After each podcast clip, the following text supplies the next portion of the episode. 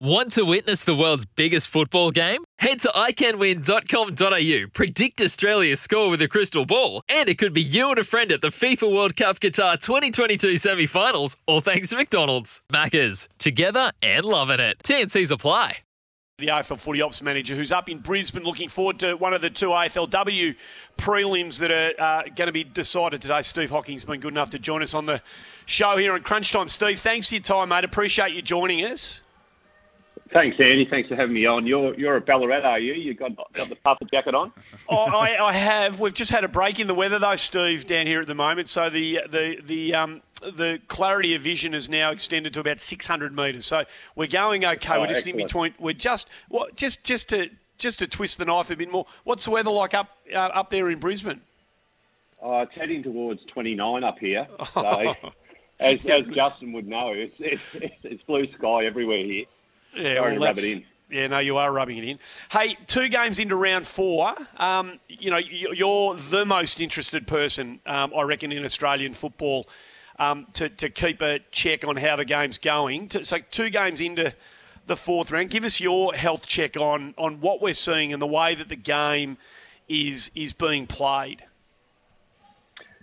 Andy, uh, look, I, I think what I'm seeing uh, currently is just a better balance between attack and defence, and that was really what we set out to do as as we worked through. Like we watched a lot of football last year, and Justin will remember this. I, I was uh, in the hub at uh, Royal Pines with Justin, and we we had the odd chat here and there about football, and and it's you know we we spent a lot of time watching um, you know night after night games, and I, I think you know, when you get to the end of last year and you're making the decisions that we have, the adjustments to the game, um, we wanted to really, our overarching aim was to try and just um, deliver a better balance between attack and defence. And we're certainly seeing that in the early rounds. It's only a small sample size um, at the moment. I you know, certainly Yeah. acknowledge that. But um, it, it is, it is, there's definitely a bit more space in the game, and we're certainly seeing players take advantage of that. And I think we'll see more of that um, as the players recognise that they've got that uh, that space to work in.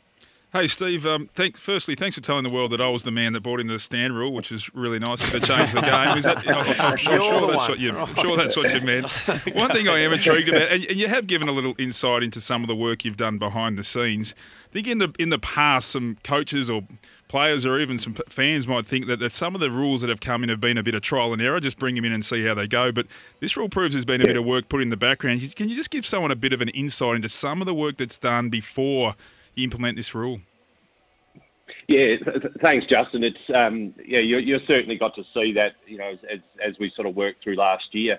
I think firstly we we, we need to as a footy ops team identify um, you know what adjustments you're going to make, and then and then from there, uh, you know clearly that then needs to be approved by key stakeholders, our executive team, right through to the commission, and and then off the back of that, there's an implementation um, phase as well. And so one of the things that we needed to do was, if we all think back to last year, the language used by umpires was hold, and that was so the player wouldn't step over the mark. And so what we had to do was identify that that actually needed to change that particular word, and that's how we came up with stand. We also then implemented the um, the hand signal to make it as easy as possible for the players, and all of that was 100,000 people at the MCG Grand Final Day. We were thinking that far ahead as far as the level of noise and so forth, and so what was the communication system going to be like?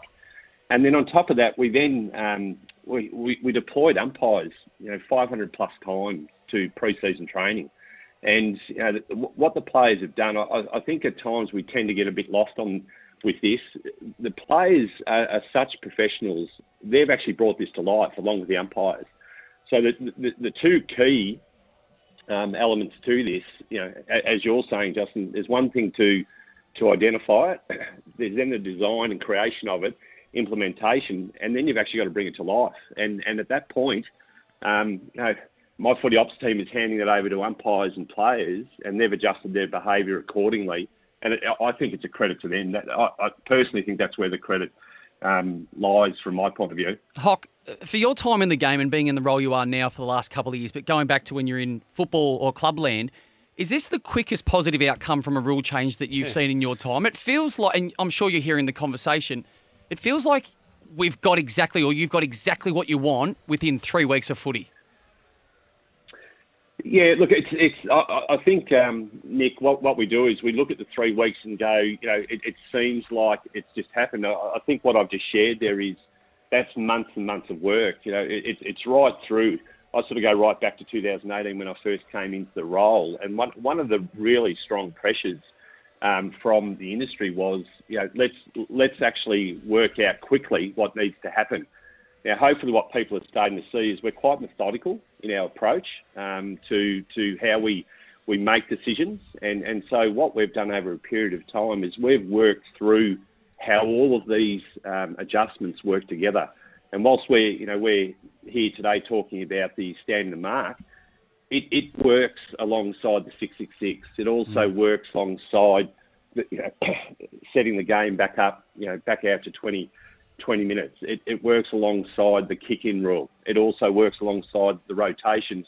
All of them have been put together and knitted together to actually make a difference in the game and create that better balance between attack and defence. It's not, in my, my personal view, it's not just one rule. I think all of them are working together um, in, in, in harmony. And, and I've talked a lot in the past, Nick, about the game finding a rhythm and, and, and I think that's what is really important. Like I, you know, when I when I go and sit in the stands and and as a fan, you're sitting there and the game looks really good, and I'm absolutely invested in it like it was last night at Adelaide Oval.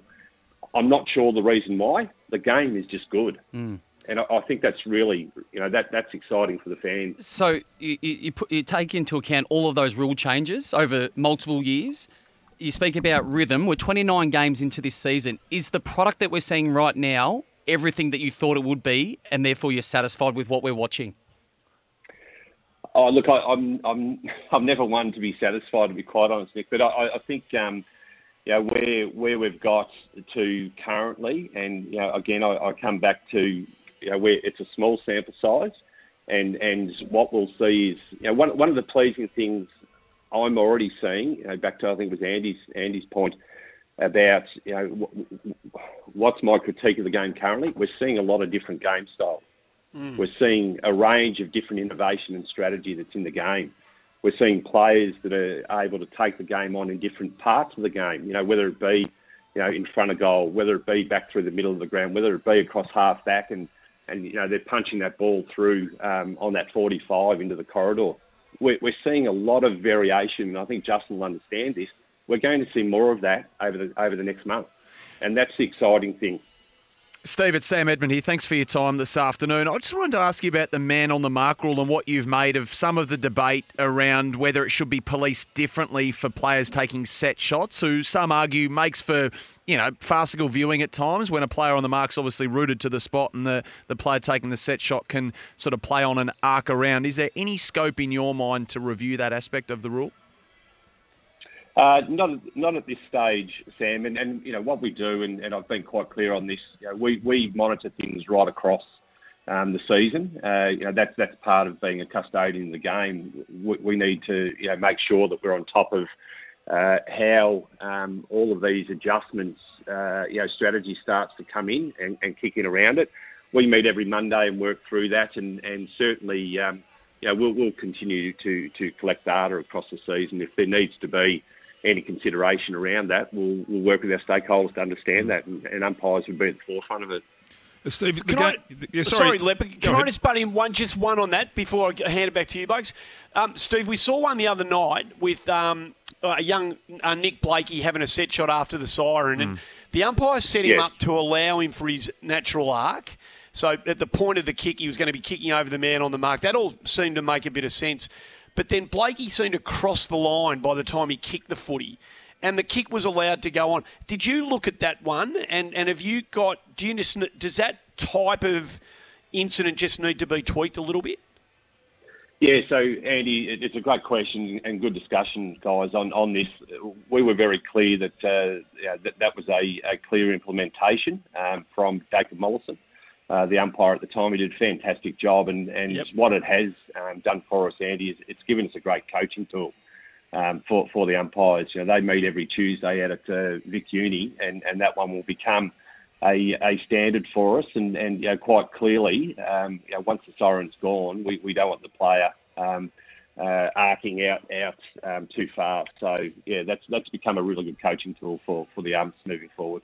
Now, Steve, the, the rules and obviously the game at the moment is clearly passing the pub test and the, the eye test, and everyone's loving the game. But is there a certain statistical outcome that you were looking for at the start? So let, us use the stand rule for an example. And, you know, was it D50 transition numbers? Was it scoring itself? And, and even with the 666 now that it's sort of three years in, is this is there a, was there a number three years ago that you thought we want to hit? Like at the moment, it was a twenty point average a game. It's sort of closer to twenty four now. Was it? Well, we really wanted to get to thirty. Was there was there a number in the background that you wanted to use to as a figure? No, not not really, Justin. I, I think um, yeah, that's certainly where people uh, like to go, and I you know understand that and, and acknowledge that. With, with, the six six six, when it was first brought in, it, was brought in, um, and the sort of first probably minute and a half of, of, of that, it, it, flushed out the game quite nicely. And then very quickly, the longer you didn't score, um, it, the more it disappeared, that influence over the game. And so what we've done over that time since 2019 is we've continued to scope how we actually build more opportunity of that right through the quarter. And you know, quite clearly what we're seeing now is um, – you know, when when scoring does tick up the, the way it has in the in the first sort of you know three and a bit rounds, um, six six six really kicks in um, you know strongly, and and it, it does you know gives it gives us regular opportunities to reset reset the ground. So look, it, it comes back. I'll, I'll, just keep coming back to a better balance between attack and defence. I'm quite genuine around that. I, I think that's the most important thing. I know people want to talk about scoring, but uh, for me you know, for my team, it's it's really about that space in the game to, to see um, you know, younger players. I, I, think one of the things that I'm seeing is I'm seeing younger players in their first year be able to come in and have an impact immediately because there's a bit more space in the game. We're seeing sort of middle range players have that um, opportunity as well, and then then you're seeing someone like a Tex Walker. Who you know, a lot of people sort of thought, how much longer does he have? And, and now we're talking about him having even longer in the game. And I, I, think that's the exciting thing. That's sort of where I go to from a from a playing perspective. Uh, I sort of look at you know, how it's impacting the players and, and the difference it's making to how they're playing the game. Because after all, they are the game. Will it go a step, fan. Yes, yeah, will it go a step further, Steve, with the density rule that sort of we're seeing now in the VFL, and there's mixed sort of rule, uh, opinions on whether you know will they be pulled back and um, the time it takes to do that. Will will it go to that? You think going forward? in the AFL? Look, it's it's yeah, it's something that um, it's, it's a good discussion. It's something that we're we uh, have obviously put in at um, at VFL um, level, and and we're going to trial that right through uh, their season. Um, I was I was out at uh, the hangar out at um, Essendon there last night watching um, Essendon uh, VFL team and, and also Frankston uh, play under lights there, and had a, had a good look at it, um, and you know, before I ducked home and then and then flicked the TV on and, and watched last night's game. But it was uh, it, it, was actually it was we, we'd, we'd obviously made some adjustments um, to to it uh, over the last week or so, and you know, watching it live last night, it's made a difference. everything that we do needs to be able to settle into the game and not be nuclear in its in its application. In my view, it, it needs to you know go back to the rhythm piece. It needs to be able to just find its natural level in the game where players actually embrace it, and that's what I saw last night with the adjustments we've made to it. It was um, it was officiated really well, and and um, yeah, the game the game was certainly open with those players uh, sitting back inside the, the 50 arc. So we'll just sit and monitor it for the year. We've got studies going on around that that'll help inform decision making moving forward. Steve, I'm sure you're aware of some of the conversation about certain players and style of players in the game maybe being cut out, and the inside midfield has been spoken about with less stoppages. How aware and how much are you monitoring making sure this game still gives opportunity to everybody? I've just heard you touch on more space and more run, which brings in certain players. Tex Walker's probably an outcome of all of that, but is there also a tipping point where you, you need a little bit of everything so everybody can still play this game at, the, at this level? Yeah, definitely, Nick. I, I think that's really important. That piece. It's a, it's an important um, thing that we don't overlook. And and you know, you, if if we go back and have a look at what we've done with SSP, if you have a look at the mid-season um, draft, like people are already talking. You know, I'll go down to the Gold Coast and Carlton game tonight at Metricon Stadium, and and um, you know, people are, are talking about the mid-season draft of Gold Coast. They need they need a ruckman. I, think over recent years, I think the game's really opened up to all shapes, all sizes.